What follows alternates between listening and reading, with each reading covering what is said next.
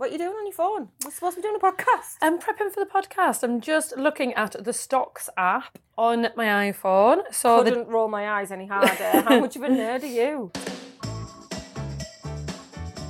Dow Jones is up, in case you're wondering. Wasn't. The um, FTSE's currently down, down today, struggling a oh, little bit. Do you know what 14 year old Joe would have thought? It's interesting stuff, actually. Do you know when I started at the first ever finance company that you and I worked at? I used to go onto the BBC News website every day mm-hmm. and make a note of what the FTSE was, and I had a notebook that I wrote it in. But I was genuinely that interested what the FTSE was doing. You're probably better off explaining what actually the footsie is. Not because- just a thing yeah. that you play with somebody who you really fancy. no, no, no, that no, Oh, yeah, highly inappropriate. but I think if we start with the foundations, because I don't think people realise that investing's for everyone. It's not just men in suits in London going buy, buy, buy, sell, sell, sell, and walking around with giant phones like in the 80s. Yeah, very Wolf of Wall Street. Yeah, it's not all cocaine and DiCaprio. it's just it's, there's no DiCaprio.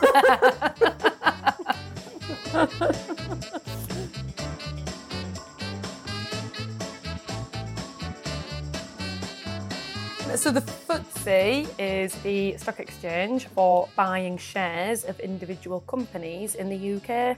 So the FTSE 100, for example, is the largest 100 companies in the UK by their market share.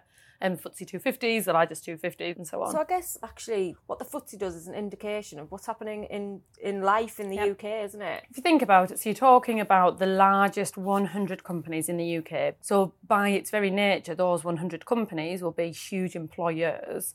So, if the FTSE generally is going up, then that means the companies within the FTSE are increasing in value. They're doing well, which will mean that the people who are in those companies continuing to have jobs, there'll be more employment in future. You can see that that's kind of a very positive outlook for the broad economy overall. So yes, these companies are going up, but they're going up because the trading conditions are, are good enough that they can be successful.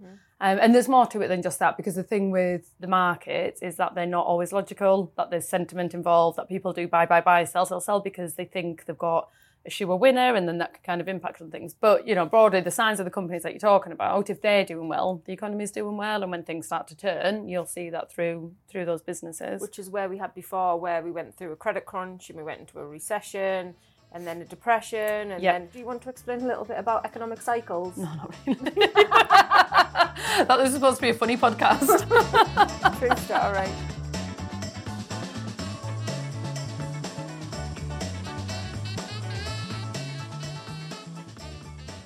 Joe, what would you say is the riskiest thing that you've ever done that I'm going to ask firstly which one worked out well? Um, well, I would say, um, on a very personal note, about eight years ago, while I had two mortgages, two small kids, no savings, I gave up a good solid job with a good solid pension. I came to work for a little startup where it was just one person who'd been working on her own for 18 months. Thank you for taking that risk on me. Yeah. The riskiest thing I've ever done that worked out badly was hire Joe.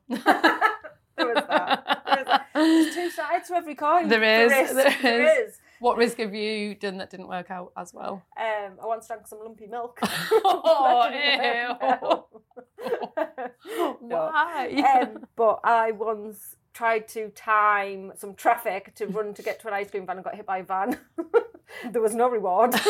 there was potential reward. There was ice cream Ice at the end of it. I wasn't actually. I, I would have gotten ice cream as well, but what I was going to the ice cream van for, I was. I must have been eight, I think. My mum had given me a um, a note for the ice cream man for him to give me cigarettes to take home. Um, and you Good could old buy, days. You could buy like a box for I don't know two quid or something, or you could buy them individually for ten pence. And I think I was going to buy Some individual some cigarettes. two individual cigarettes or something, and I was running across the road and got hit by a van. oh. I know, yeah, it was quite traumatic. I mean, I got the ice cream in the end, and it was free. So really, it was Did you have to go to extra. hospital? Oh no, I didn't get hit very hard. It was very bouncy. Same question back to you. What was the biggest risk you took that went well? Um, so the business in a similar kind of vein. So what did you think about? What was the risks when you started your own business? Um, you know, homelessness, poverty, starvation, all the usual things. I knew there was a potential long-term reward of running my own business. That's what I cared about. It wasn't the financial possible rewards I could get from it. It was I wanted the control of my own business. But what I did think was the worst case scenario is it doesn't work out I am still good at my job and I can just get another job elsewhere. And I think that's the thing. It's having that fallback. It's kind of you need to know what you can afford to lose. Um, or you need to know that if you lose what you're putting in, you you can still kind of find a way to get around it anyway. So it was um, as much as I never wanted to have to use that fallback of going and getting a job. I did think the worst case scenario is the business doesn't work out. I lose the money that I've invested to try and get it up and running. You know, dust yourself off, think I gave it a try, and Yeah. swallow your pride and, and get another job. Worked out all right. That Broadly, be, yeah. Award-winning podcaster. no, Award winning. a risk, isn't it? comma, podcaster. yeah, um, this in itself's a risk, I guess, isn't it? the podcast. Yeah, because I can tell myself all day that I'm hilarious. I don't want other people to tell me I'm not.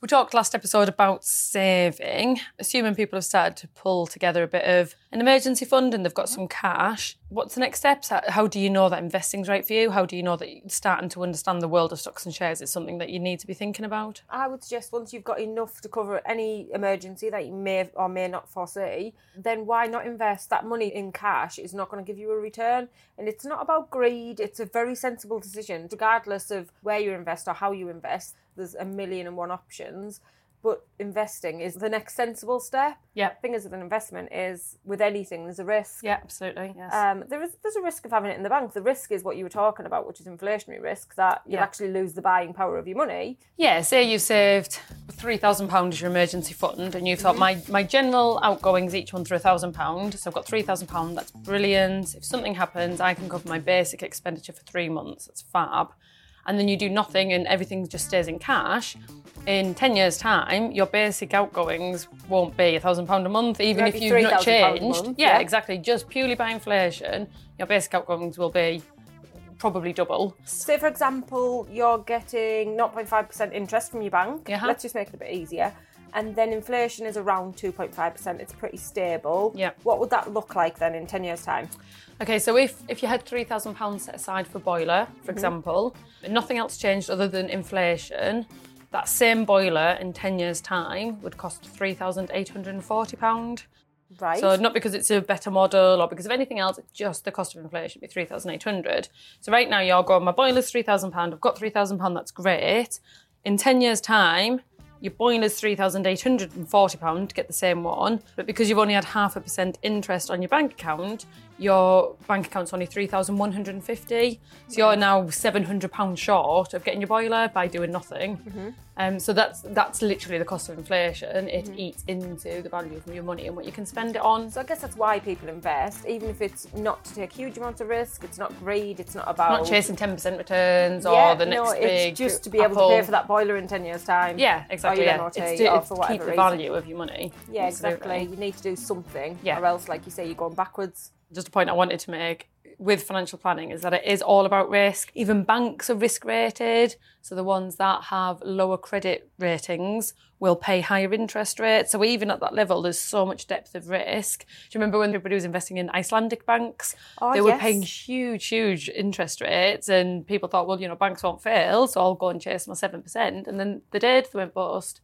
It's all risk and reward. So anytime that you're kind of looking for those higher returns, it's a higher level of risk, and it's knowing at what point on the scale you sit and knowing where you're comfortable, where what losses you could tolerate if you know the worst was to happen.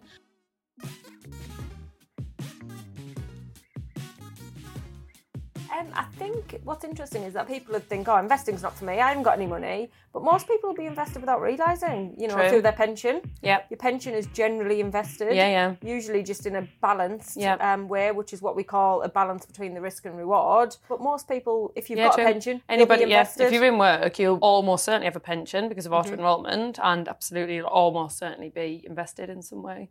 So yeah, people will be invested in their pensions, but you don't invest directly into shares. The reality is, for most people, me, you, Joe Public in the street, that's not how you invest. You invest in a fund, and that fund invests in hundreds, if not thousands, of shares. So you don't have to sit there and try and choose which is the next big amazing company, which one's kind of going to go flying through the roof. The point of going into a fund is that you've got this huge range of companies in there. Some will do better than others, but broadly overall, it should kind of move forward and get you the returns that you need.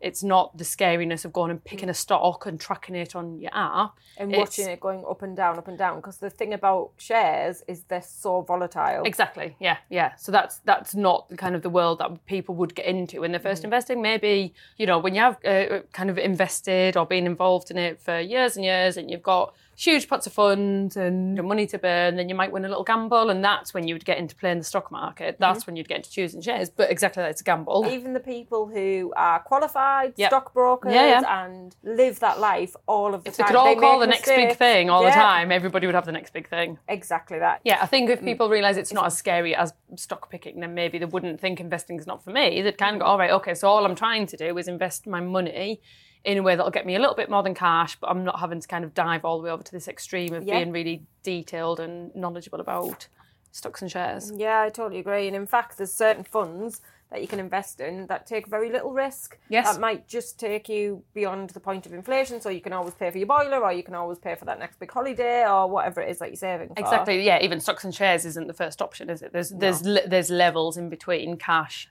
and stocks and shares. Yeah.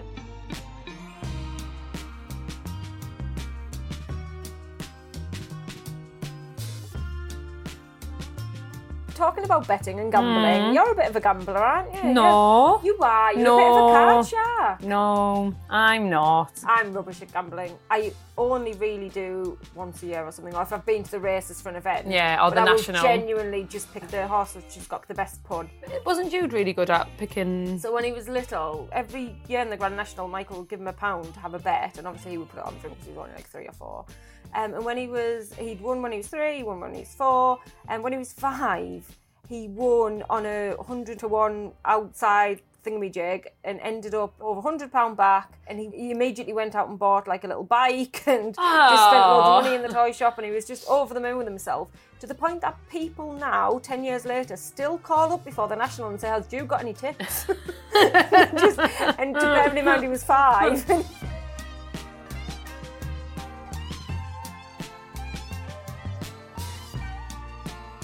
fact, the one he picked, it was called something like Mon Mom or something like that, and he picked it because it sounded like my mum. Oh, and, and And also never was, gave me any money. I was thinking what nice parents you are that you let him keep the money. Like my Aw. mum would not have let me keep that. Yeah, know, There's your one pound stick back. Um, so he picked one, and Lennon had picked one, but Lennon's was like, I don't really know how betting works. I'm going to say like eight to four or something, and his came second, and he got six pound back, and you got hundred and odd pound. It was just, let's go to the toy shop, and I was like, yay! Have a Can't wait to spend all my six pound.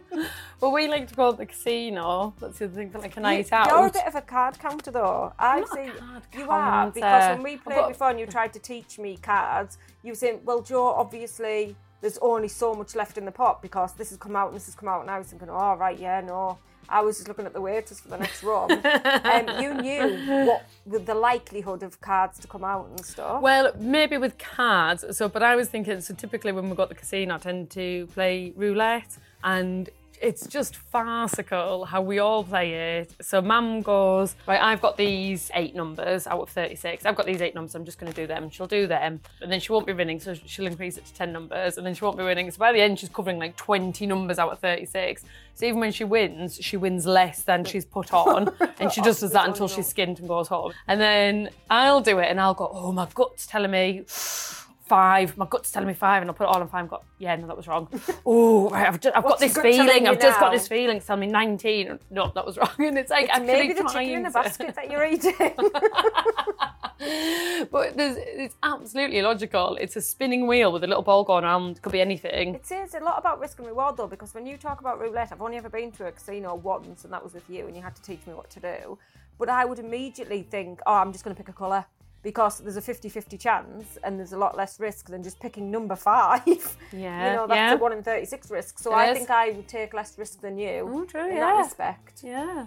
Honestly, I feel like Mystic Meg. I just kind of go into this little trance of like, what am I feeling? What am I being drawn towards? And then, There's no intelligence. Just doesn't work. with? No, it's just luck. yeah. Are they all just luck, or some of them are? No, so that was the difference with cards is that you, there's some. there's some behind it. logic around some of it, but when you've just thrown a ball around, around a wheel, it's completely Yeah. luck. And then you go, there's been six reds in a row, like the next one must be black. Right, there's been seven reds in a row, they definitely right, putting everything on black. Right, eight reds, just got the ATM. Oh no! Take my chicken back. I can't afford it.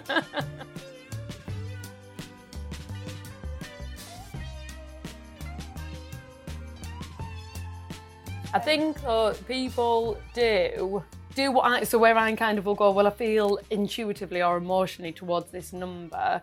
I think people do that. They'll get tips, they'll get insider tips, or they'll hear little snippets. It might be news, or it might be somebody's told them about something, and everyone's so desperate to chase the next big thing that they'll just go with that and they lose the logic entirely. And I think it's fine if you're doing it because it's a casino night out and you've took 20 quid to spend and you, you kind of be planning on spending mm. it. But I think there's something to be said around when it's your life and you're actually genuinely considering investing, this isn't the world that you play in. Yeah. You need to have a much more sensible approach to Yeah. what it is that you're doing. And it's where advisors come in. So if you're happy to take a tip from a guy down the pub on the next big horse that's going to come through, wouldn't you, for your actual future, want to speak to somebody who really knew what they were talking yeah, about? Yeah, exactly. Even Yeah. if it's just for some tips. Yeah. Or just listen to a podcast. Yeah, there is that.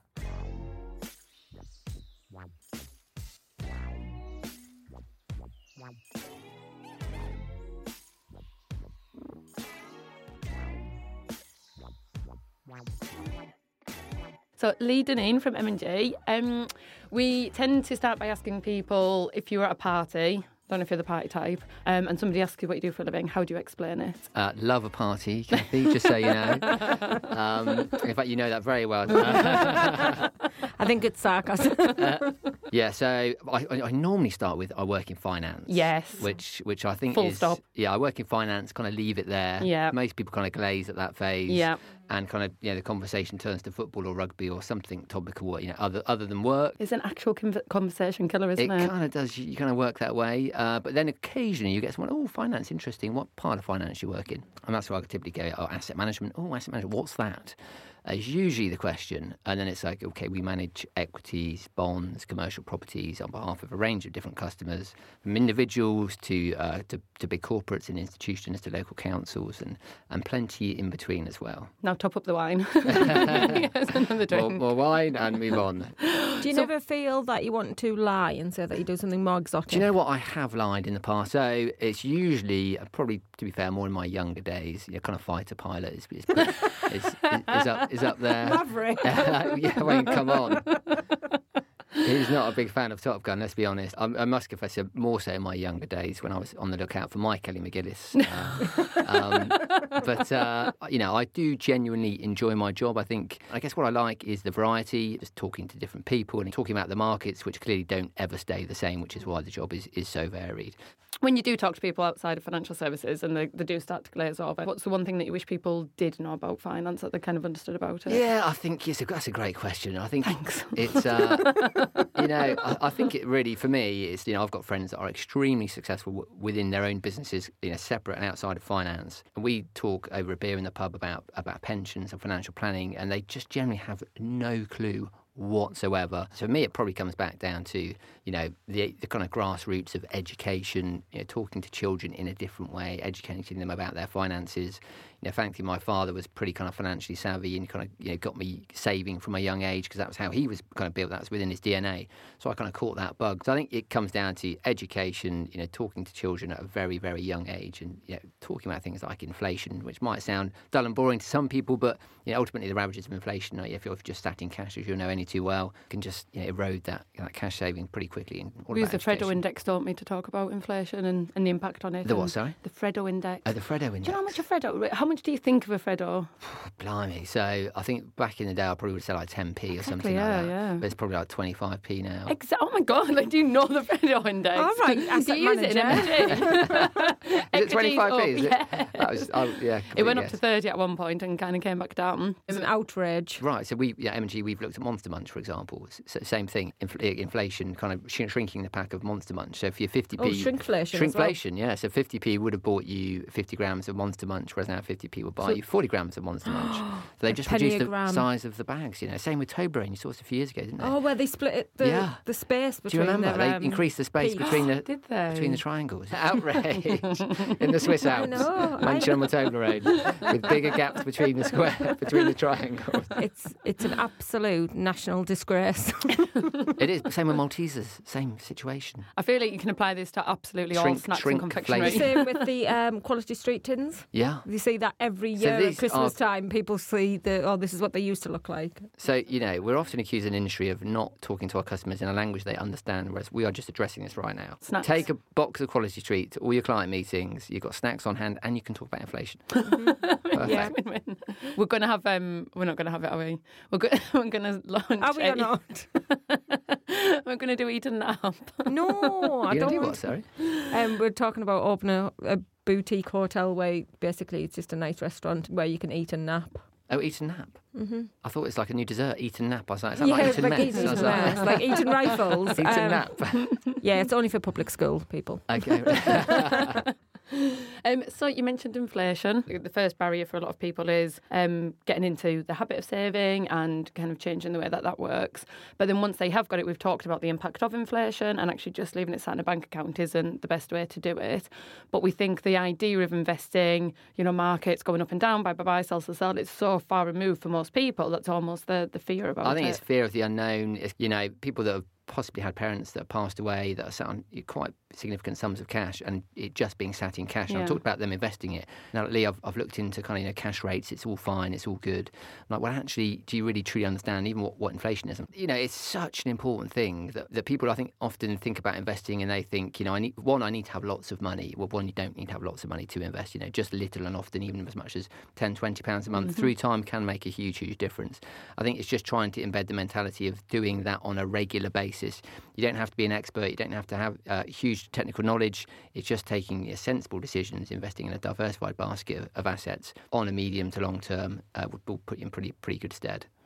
One of the fears, I guess, with investing is that there is a risk. So how do you how would you explain risk and the concept of risk in kind of simple terms? I, I first going to start with cash. If you've got ten thousand pounds invested, you don't do anything with it. Inflation's at two percent. You're losing two hundred pounds a year. Yeah. So almost, what's the risk to a degree of not taking risk? Yeah. To flip that on its head a, a little bit there, and then I think about you know once you take that step into investing, you know what what what are the risks associated with investing? Well, ultimately the biggest risk is permanent loss of, of, of your capital. Yeah, you, you lose all of your money. Yeah. That is risk. I think you know, clearly that's very extreme risk, Yeah. and most people that we certainly will be talking to that possibly listening to this podcast won't be taking that kind of like a gambling type risk. Yeah. like. That's kind of roulette type risk. We don't deal in that particular currency. And for most people, it's kind of like the classic bell curve where you've got extreme ends of I don't want to take any risk or I want to take lots of risk. And actually, most people probably sit somewhere in the middle. Yeah. So I'm happy to take a little bit, a little bit of risk on the basis that over the medium to longer run, I'll get greater returns than I would have if I've left my money in, in deposit. And kind of in short, that's kind of risk. If you'd got that concept across to one of your friends and they said, okay, fine, um, this money that's sat in uh, a bank account is £10,000, um, where should I start? Where would you tell them? I mean, obviously put it all with M&G, but where's, because it's almost that first... M&G Investments. I say that again. M&G Investments. First port of call. If you ask Lee from M and G. but did with me. Yeah. Um, yeah, I think it's it's the practicality even of it. You know, what, where do people It's, begin? and I think that's hugely complex. And I think you know one of the things we need to try and address, I think, as a broader industry, is, is the language we use, how we present you know, the solutions that people can invest in, so people can understand them in a simple, easy, understandable manner. So I think you know there's work to be done there as, as an industry. But I think you know if someone's coming to me with ten thousand pounds and say, Lee, I've, I've got this money, where should I invest? I think it's important understanding you know um, what cash reserves someone might have in place to start with to make sure that if something were to go wrong, they've got you know, emergency cash funding available. So things like redundancy or unforeseen circumstances in their life, they've got enough to cover themselves for at least for a period of six months. Thereafter, I'd be thinking about kind of you know, debts. What are their interest rates on, on their mortgages, for example? Do they have any credit card debt? You know, first and foremost, they should be paying down you know, the debt that they have that's potentially on very high rates of interest. And I think all those things considered, if thereafter there is a pot of money available to, to invest, it's like saying, okay, let's work out what level of risk you, you might wish to take with this money? What are your short, medium, long term objectives for this? You know, if it's if it's for a 50 year time horizon, I just wish to yeah, have this money for my pension, then really you know, you're looking at kind of more higher risk strategies because you've got an awful long time before you're going to accessing that capital. If it's going to be needed uh, in a much shorter term, you know, two to three years, then you need to think about more cautious approach to investing. And that's typically speaking, if you are investing, it's you know five years plus in terms of time horizon. If you're taking a five year plus view, you can afford to take on some risk. Uh, and in that situation, it's very much take you know take the approach of a diversified portfolio, a different range of asset classes, which will move up and down at different times, giving you a, a, reduced ultimate level of risk as well. There's so much choice of products and things in the market. So is it do I get ISA? Do I put it into a pension? Do I put it into um, a fixed rate bank account? I think the Help to Buy ISA was very popular and it was very good because it literally told you exactly what it was on the tin. Yep. I think the, the ambiguous nature of some of the products in the market is that if somebody had a thousand pound or ten thousand pound to invest, it's not just looking start. to where to invest. It's what product do I use? Yeah, and I think there's so much jargon. So things like SIPP, for example. Mm-hmm. How many people know what a self-invested personal pension is, or, or And is or even then, does? it sounds like you having to learn how to invest Yeah, things. yeah. It's self-invested, and really, SIPPs now are not self-invested. No, it's it's a complex world out there. You've got your premium bonds, you've got cash accounts, you've got fixed rate cash accounts, you've got uh, a variety of different investment solutions, and also you know you talk about tax wrappers. You've got ISA, pension, investment bonds. You know, a variety of different tools.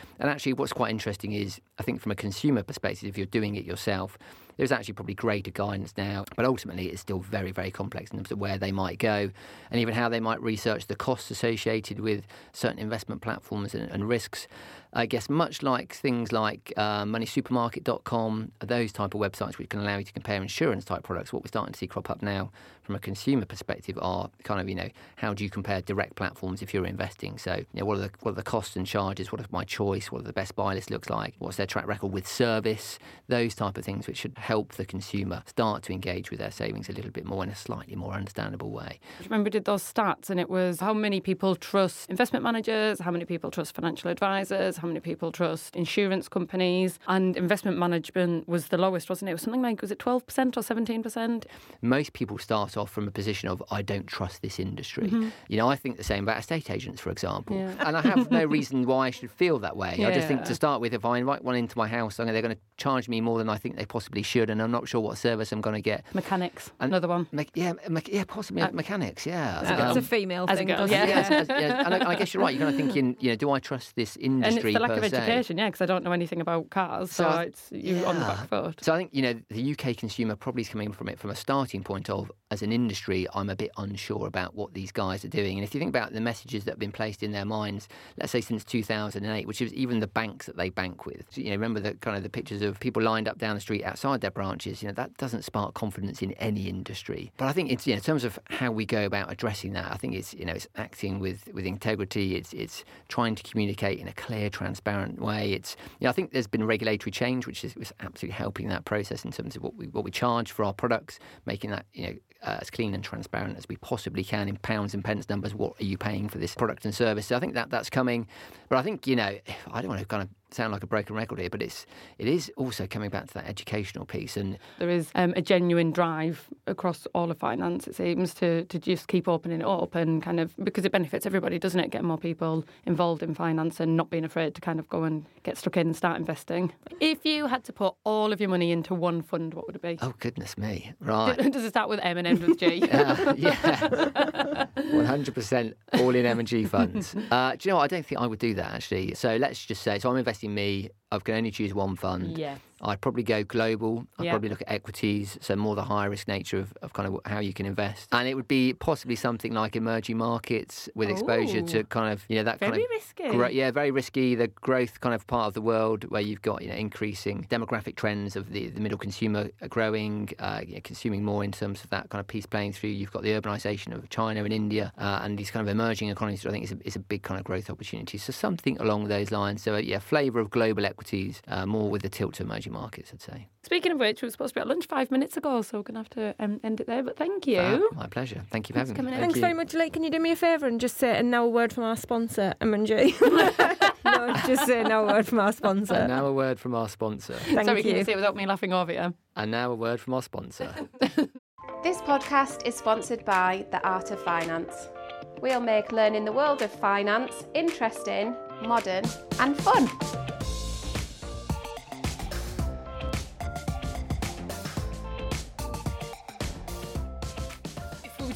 A fund mm-hmm. right now, so we talk about funds as a way Yeah. of investing in a number of shares. So you're right, if it's an active fund, then you've got a manager who is researching companies and picking which companies to put in mm-hmm. it. If it's a passive fund, um, for example, a passive fund that tracks the FTSE 100, it just has shares in each of those 100 companies and in the proportion that they make up the FTSE. So mm-hmm. if the biggest company in the FTSE is 15%, then the fund will have 15% in that company too. So across the range of funds, there's thousands. There's thousands and thousands to choose from. So if we were to play a little game and pick you a fund, mm-hmm. the other thing to bear in mind with active, because you're paying for somebody to try and beat the market, it's more expensive. Yep. And with passive, you're not paying anybody to do anything. It's essentially a computer tracking the market, so mm-hmm. it's cheap. So bearing in mind, you've got over here the chance for better returns, but mm-hmm. also more cost and the chance for higher losses. And over here, you've got vanilla. It'll do whatever the market's doing and it's low cost. So as a starting point, what's your preference? Which one do you want? My preference has always been passive. you want passive? I don't believe that people can actively win the market over long term. So, would you like to pick an asset that you want your fund in? Would you like it in stocks and shares, or would you like it in something more cautious? Um, no, stocks and shares, please. okay, and do you want it in Europe, Japan, North America, UK? North America. Okay. So when we're talking about geographical locations, Yes. some of them are higher risk than others. The UK generally a lower risk. When you start talking about the underdeveloped countries, there's a lot more risk in there. The governments are more at risk. There's war risks and there's economic risks. North America, I find, is quite stable in comparison to the UK, but there's a little bit more anticipation for growth. And I just I'm always drawn to the North America fund. It would be nice to be able to say, I want the fund that's historically always done the best performance mm-hmm. and is cheapest. But that's just not the way it works. Yeah. So, what matters more to you right now in this little made up game? Well, I think past performance is not an indication of future performance, True. which is what we always say in finance, um, because that's true. Anything could happen tomorrow. So it's I'm I'm very vanilla. I appreciate you explained it as vanilla before, so I tend to just go balanced anyway. Yes. Um, so a balance between a low cost fund and a performing fund. So I've gone on to Hargreaves Lansdown. Um, that's the biggest website for people who want to invest direct, so not through an advisor. So anybody can go on to Hargreaves Lansdown. It's not because we're in financial services. I've picked index tracker funds. Um, I've then picked North America to start to filter it down. And then you've got different options into how you can choose them. So I've gone on to charges. And the thing with the cost to bear in mind is whatever the return that fund generates over a year, the cost So if it's comes five off. percent and the fund costs 0.5 percent, the return you'll get will be 4.5 percent. You'd get 4.5 exactly, but if the fund fine. costs two percent, then the return you'd get would be three percent. So it's Yeah. a it's a big difference to what you get. So you're not physically paying those costs out, Taken but the from the fund's investing in. So you're right because they're index trackers anyway, because the the, the passive funds. I think the most expensive one is 0.3% a year in charges, and the cheapest fund is an iShares 0.05. So in this case, this fund is replicating the US equity index because that's mm-hmm. one that you've picked, and it's passive, so it's just copying it. It's not trying to be clever. And for whatever that US equity index does over the year, 0.5% of it comes off. So cheap, isn't it? it's ridiculously cheap, and then you get the rest. So, what has the performance of that fund been over the last five years? So, say I put one thousand pound in it five years ago. Okay, so five years, your return has been 110%. Yeah, so that's pretty good return, isn't it? Bearing in mind I'm paying 0.05 percent for that. Yeah, 100, 106.74%. Um, what bank account do you know that pays 100% interest? Um, I would make the point, as you well know, that the last sort of five or ten years have been exceptional in terms of all market growth. Everyone's done very well. It's not always the case that you would get hundred percent returns. That has just it's been just an a example. It is just an example. Yes, I guess with the same example of before, then you, your three thousand pound that would have sat in a bank account. So at the end of ten years, in a bank account, it was worth three thousand one hundred and fifty. Yeah, Your boiler was worth three thousand eight hundred and forty. so I'm already 700 quid So down. 700 quid down. That exact same investment in that one particular fund is now worth 6,202. Buy two boilers, You could, you could buy two, mm, one and a half. one boiler and lots of shampoo because you can have showers now. So I guess that's the difference, and it, that is quite an extreme. And you did just kind of pick that fund, and I don't want everybody to run out and buy Yeah, no, I wouldn't US equity even- fund, but Yeah, it's the no. way of being It able just to an pick example. one. Yeah. And what would you say if you had invested in it? So we've talked a ten year time frame. Then what would you say is the minimum time frame that you should invest? At least five years, Yeah. always. Because in that time frame, although it's gone up over that time, if I put three thousand pound in, thinking, oh, this has done hundred percent over five years, so in one year I'll get twenty percent back, which is six hundred quid. Because next year I want to buy a boiler for three thousand six hundred. Yeah, yeah. But if that's fell down, Exactly when I go to buy it next year and it's now only worth two thousand four hundred because it's gone down so much, it's the wrong time to take the money out. So that same fund that's done that amazing return over 10 years, if you'd bought into it in October 2018 and you'd sold out in January 2019, you'd have lost 25%. So Yeah. you'd have put your £3,000 in and lost 750 of that. So you'd have had 2,250 back. Mm-hmm. So there's a big difference in when you invest and if you've how just long you exactly that you've gone in for. for three months and you happen to have hit the worst period of it Mm-hmm. despite over the 10 years it's done amazing it- it's not guaranteed. You can't kind of go in and know for an absolute fact that you're going to get those returns. I think understanding the length of time is really, really important as well. if you timed the market wrong, um, depending on the cost of each share in the market, when you buy will determine how many shares you can buy. Yes. So actually, it's better sometimes to drip feed it. We call it pound cost averaging, but to drip feed that money in so you're kind of getting a spread of the market. If you all of a sudden come into an inheritance and mm-hmm. you have hundreds of thousands of pounds to invest, um, actually putting it all in at one point in the market might be a really bad choice. And it doesn't just need to be large sums either. Yeah, I would say it works on smaller ones too for the same concept. The fact that the markets do go up and down so much, if you phase it in, then whatever that market's done over that time, you're getting the average Yeah. of it. You're not going in at any one point and hoping that that was a low point. because what could happen in you know worst case scenario is that you can go in when the markets are really high you've paid a fortune for your shares and when you want to take it out in a year's time and the market's really really low you know you you've lost money without actually doing anything It's it's like when you buy a house, isn't it? You don't want to buy a house at the top of the market, which you and I have done many a time. but being a house, being a big chunky asset, if you haven't got the option. You can't buy a house room by room. But it's much easier with day to day investing to be able to do that and to be able to kind of, as you say, drip feed it in. yeah yeah so i guess i'm hoping that we've busted some myths about investing it's you know it's very attainable for a lot of people you don't Yep. need a lot of money to invest. No, no. you can invest 10 pound a month Yep. if you want to in the same way that you could for a savings pot um, what would be your top three tips for people looking to invest My first tip, um, I was reading actually just yesterday about the amount of scams that are still out there in the world of investing and the way people end up falling into the scams. A lot of the time they Google what is the best ISA, they follow that.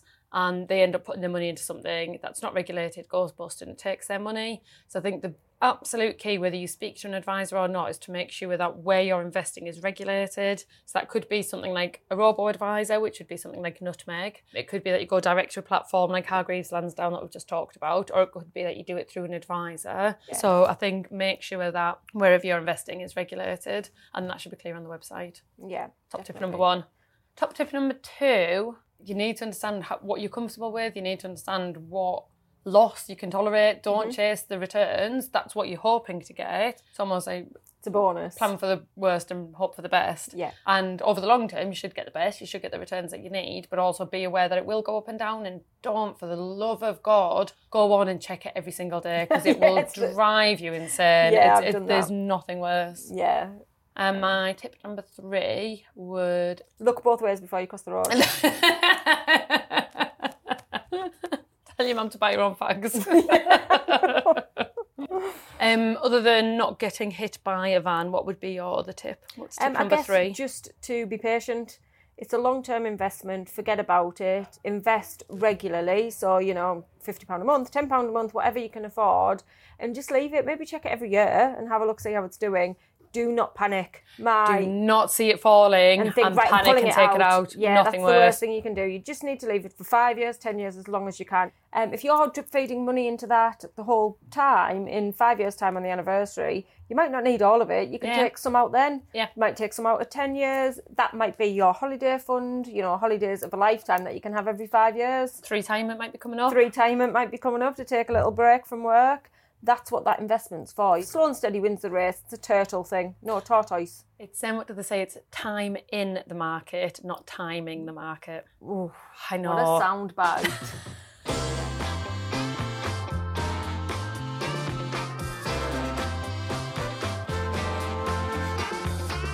And that does us for another episode. Thank you again to the guys, Mark and Glenn from Second Draft, to our sponsors, The Art of Finance, to Naomi and Natalie who do our marketing, and to everyone at the Verve Group for all of their support. Please follow us and drop us a line on Twitter at That Mint Podcast or drop us an email hello at thatmintpodcast.co.uk. Thank you, thank you. Party time. Cheers.